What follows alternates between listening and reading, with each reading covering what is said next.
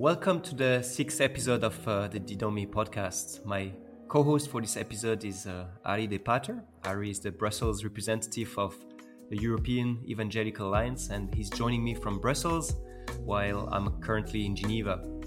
And we have the pleasure to continue our interview with uh, Yamini Ravindran from Colombo, Sri Lanka.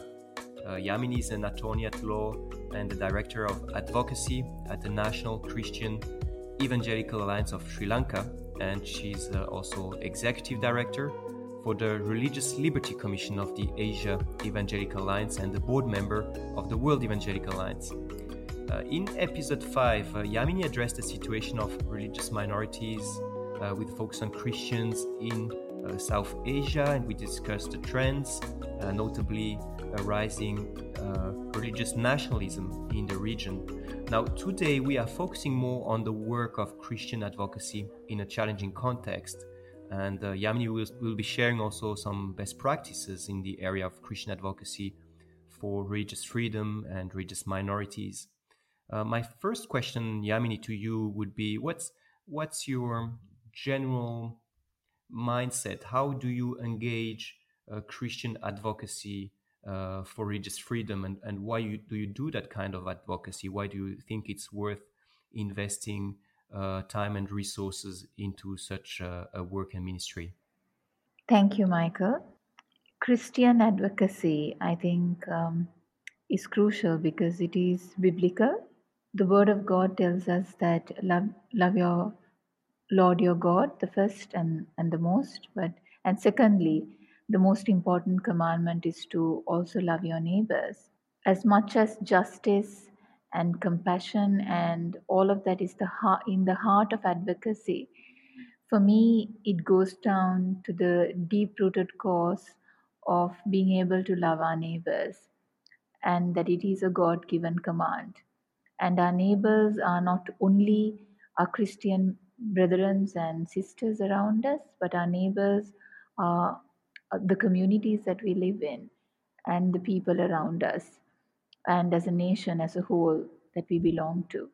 So, if, if God has commanded us to love them, then if and when we see injustices, violations of rights, um, people being discriminated, even if they are Christians, we speak up, but as well as if there are injustices against people as individuals, people who are created in the image of God Himself. And distortion of their image is a distortion of His image as well. Then I think it's very important.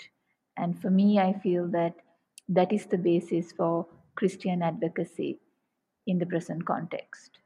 But that must be quite difficult as well at times, uh, Yamini, especially when your neighbors are not always treating you in the most friendly way?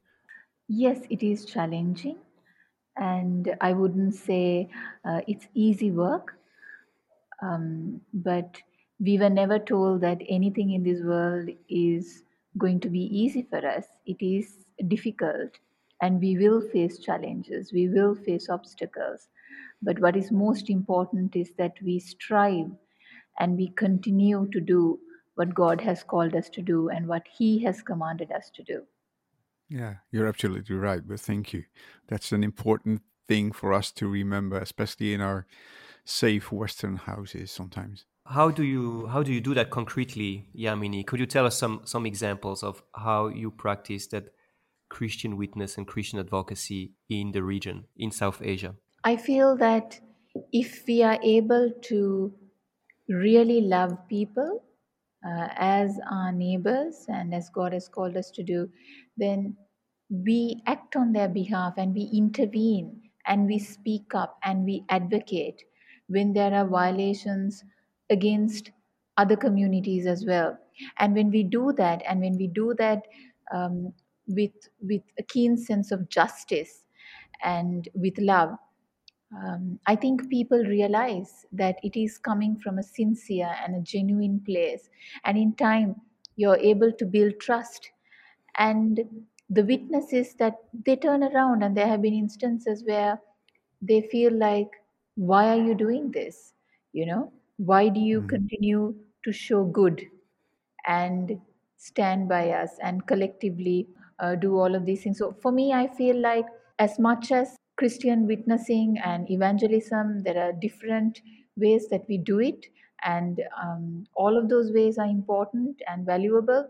But for me, this is also something that is very important, and we need to, as Christians, start practicing to kind of live our lives and in every action that we do and uh, in the work that we do to be able to show that that we truly love those people in those ways. And and when we do um, i think they are able to understand and see a deeper love within us which is christ filled uh, than what they see in the secular world. But that's definitely a long-term effort. That doesn't happen overnight i suppose. Definitely not Ari. It is a long-term uh, effort, and also it's an effort that I think are, is most often criticized um, by um, you know uh, some people as well because it is seen as an effort where okay because we are so used to seeing Christian Christian witnessing and evangelism in traditional ways uh, that uh, sometimes um, these very efforts are critiqued or criticized. But I, feel that it's very important and very especially in the work that we do in advocacy we cannot um, afford to discriminate um, but you know act on justice and love could you tell us more about some of the initiatives that um, uh, trying to to to concretely uh, live out those ideals. And I'm thinking, for example, of uh, minor matters. Yes, uh, Michael. So, in, in terms of if you take, um, I think it's important for us to be able to, even in this work of advocacy and freedom of religion or belief that we do, for us not to be countering um, problems as and when as we see them but to be able to really go down to the deep rooted causes as to why these issues are happening why are there violations of freedom of religion or belief why are communities being discriminated. And when we address those difficult questions we are able to see how our societies are fragmented and how there are um, issues of uh, um, false beliefs that people have about communities. And how youth are these days so much more susceptible to extremist elements than all the good work that is going out there. So why is it happening? Because a lot of the times the extremist elements and those forces seem to speak the language that are most attractive. For instance for example for youth in our community. So in sri lanka we saw uh, a surge of uh, unethical online behavior, very particularly where youth were perpetrators and there were communal violence, which led to these behaviors, and where youth kind of stood at the forefront of it. And that made us think how can we approach our community and be a good influence for our community as a whole and also speak the language that are most attractive to youth as well and that is when we launched our campaign called www.minormatters.org and anyone can go and mm. access the link. It is an online and offline campaign to address freedom of religion or belief and a one stop place for FoRB in Sri Lanka. At the same time, with the desire and the motive to build religious and national coexistence in our country. So, there is a trilingual blog where anyone can, and particularly youth, are encouraged to go and contribute uh, their sentiments, their feelings about issues very particularly connected to FoRB. And there are international and local resources. There are quizzes to educate youth. So, for instance, you, you go into the website, you want to learn about something, there are quizzes that you can access and different different campaigns that are ongoing which address contemporary issues so, for example, digital citizenship was one main mm-hmm. area that we felt Sri Lanka lacked. Excuse me, Yamini. Can you explain digital citizenship to our to our listeners? Sure, Ari. So, digital citizenship is means and ways of ethical behavior online, as much as you are, you can be an ethical citizen of your country how can you be a good ethical citizen online and what does it take for you to be a good responsible ethical citizen online and that is when we launched the digital citizenship campaign toolkits for youth and a series of comic books for children uh, and it is for the community at large where we train interreligious networks of youth and community leaders as well on how to be Mm. ethical citizens online. And at the same time, we use the Minor Matters online campaign as a platform to collectively take initiatives as one community, as one Sri Lanka, because we um, want to build religious and national coexistence in the country. And I think that is the way forward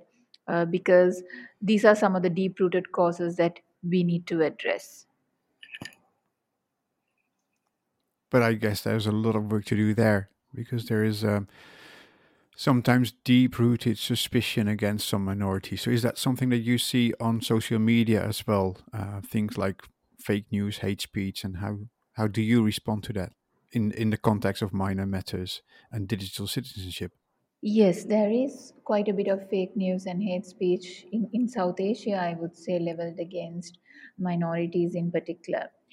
And um, not only as minor matters, but I think as ethical citizens online, uh, what we really need to do is be able to identify fake news and to be able to counter it, and at the same time, to be able to counter hate speech as well whenever it is leveled against particular communities. And I think each individual needs to take up the responsibility to do that, and that is the only way uh, that we can counter it and to be able to combat these issues in our societies. There, there's this um, initiative also, uh, the virtual museum uh, that we've heard about, and uh, if I'm not mistaken, I think uh, this has even been awarded with uh, with a prize.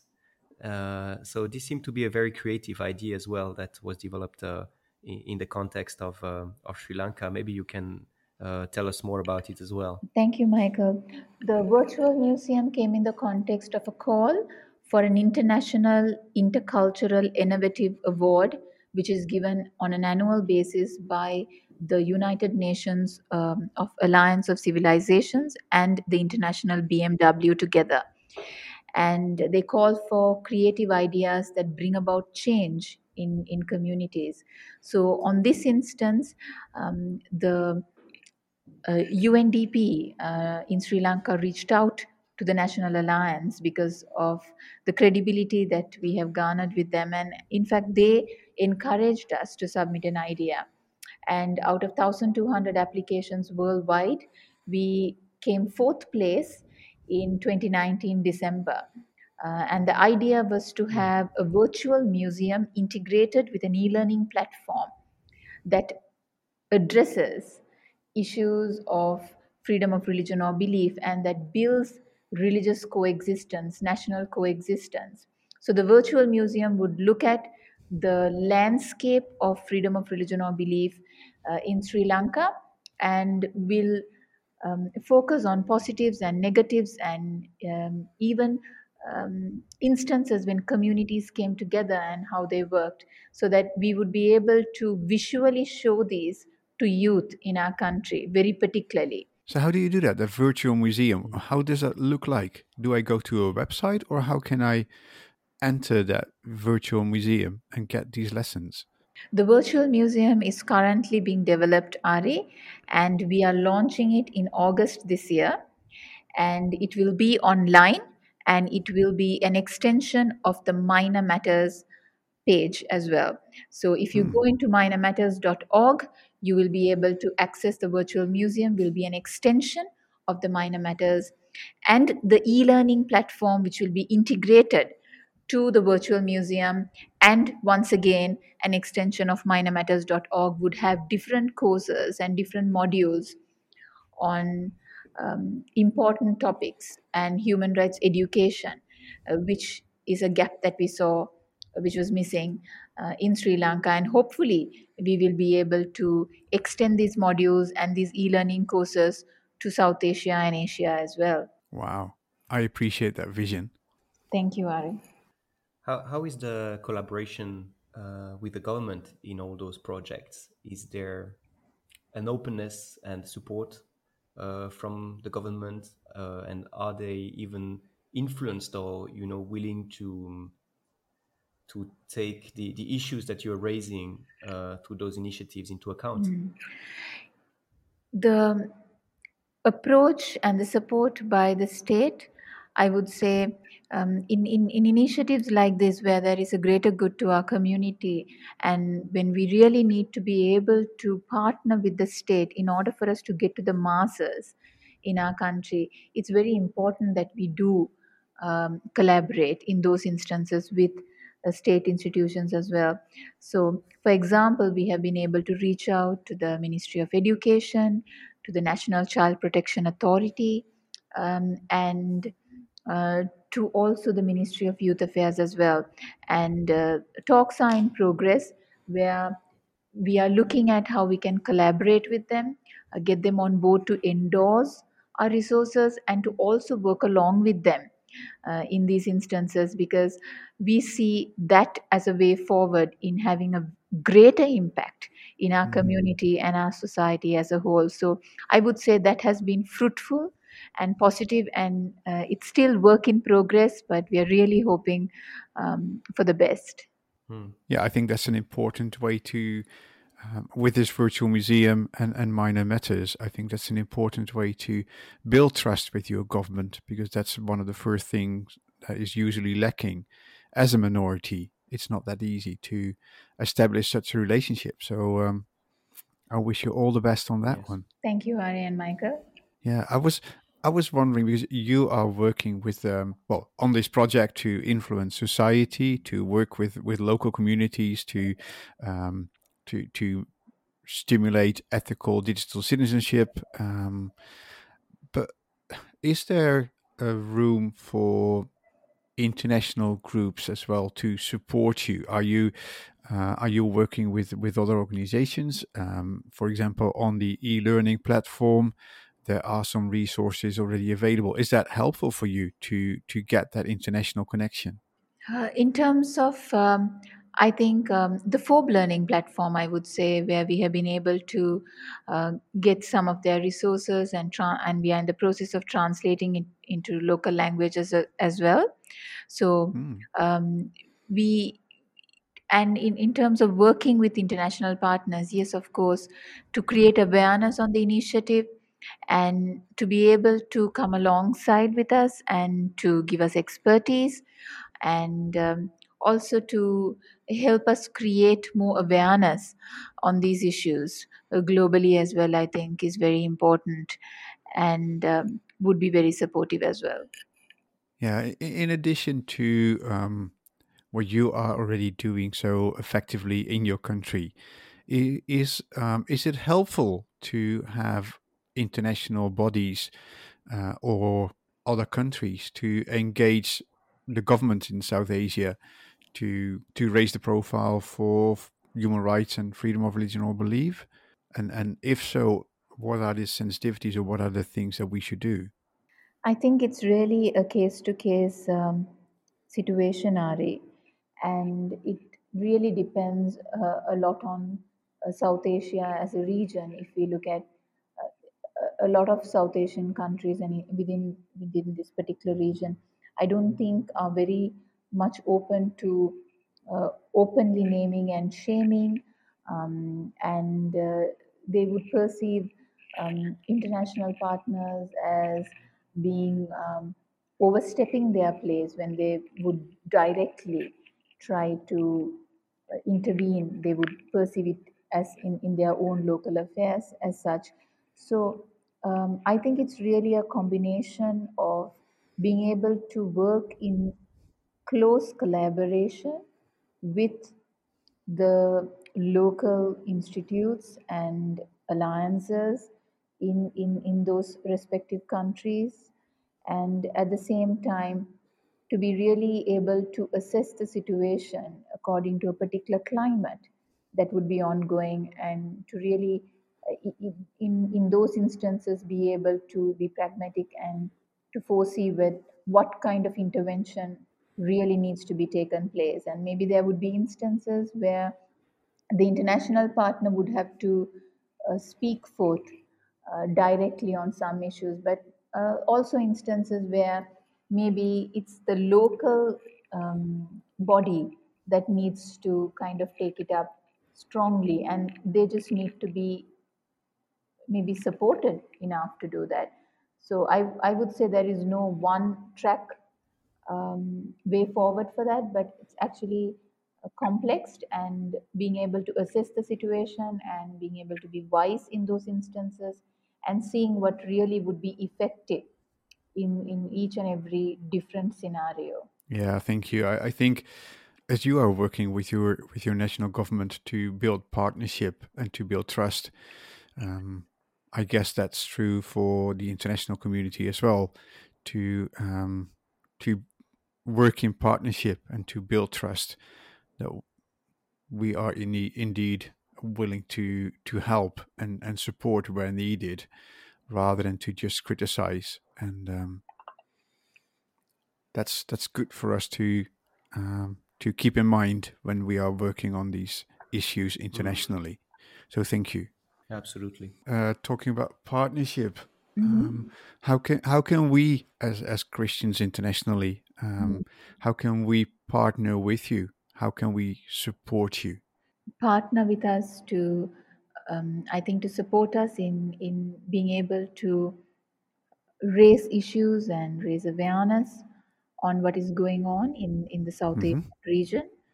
And most importantly, I would say to pray for us and to pray for the local alliances in each country, um, that each alliance which is doing very important work so for protection, for strength, for God's mm-hmm. wisdom and His courage for each and every alliance that is involved in this work uh, for them to be able to be a Christian witness and at the same time uh, to be able to speak up and uh, do justice and love uh, as God has called us to do.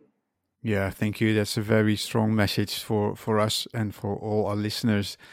So, yeah, we will definitely um, pray for you and for your all your partners in the region, for all um, for all the people.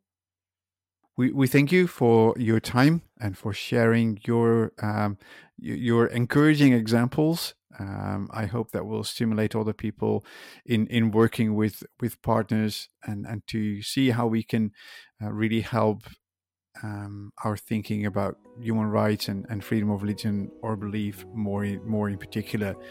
So it was great to have this conversation with you. Uh, thank you, uh, Yamini, for your contribution.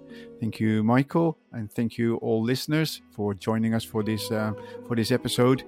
Um, you can um, you can follow us on Twitter. You can also um, follow the podcast. If you have any comments uh, to improve the fo- podcast even further, or uh, top suggestions for topics, uh, please let us know um, on uh, on Didomi uh, underscore co uh, on Twitter or on the Didomi website. Thank you for now, and I hope to meet you all in the next episode.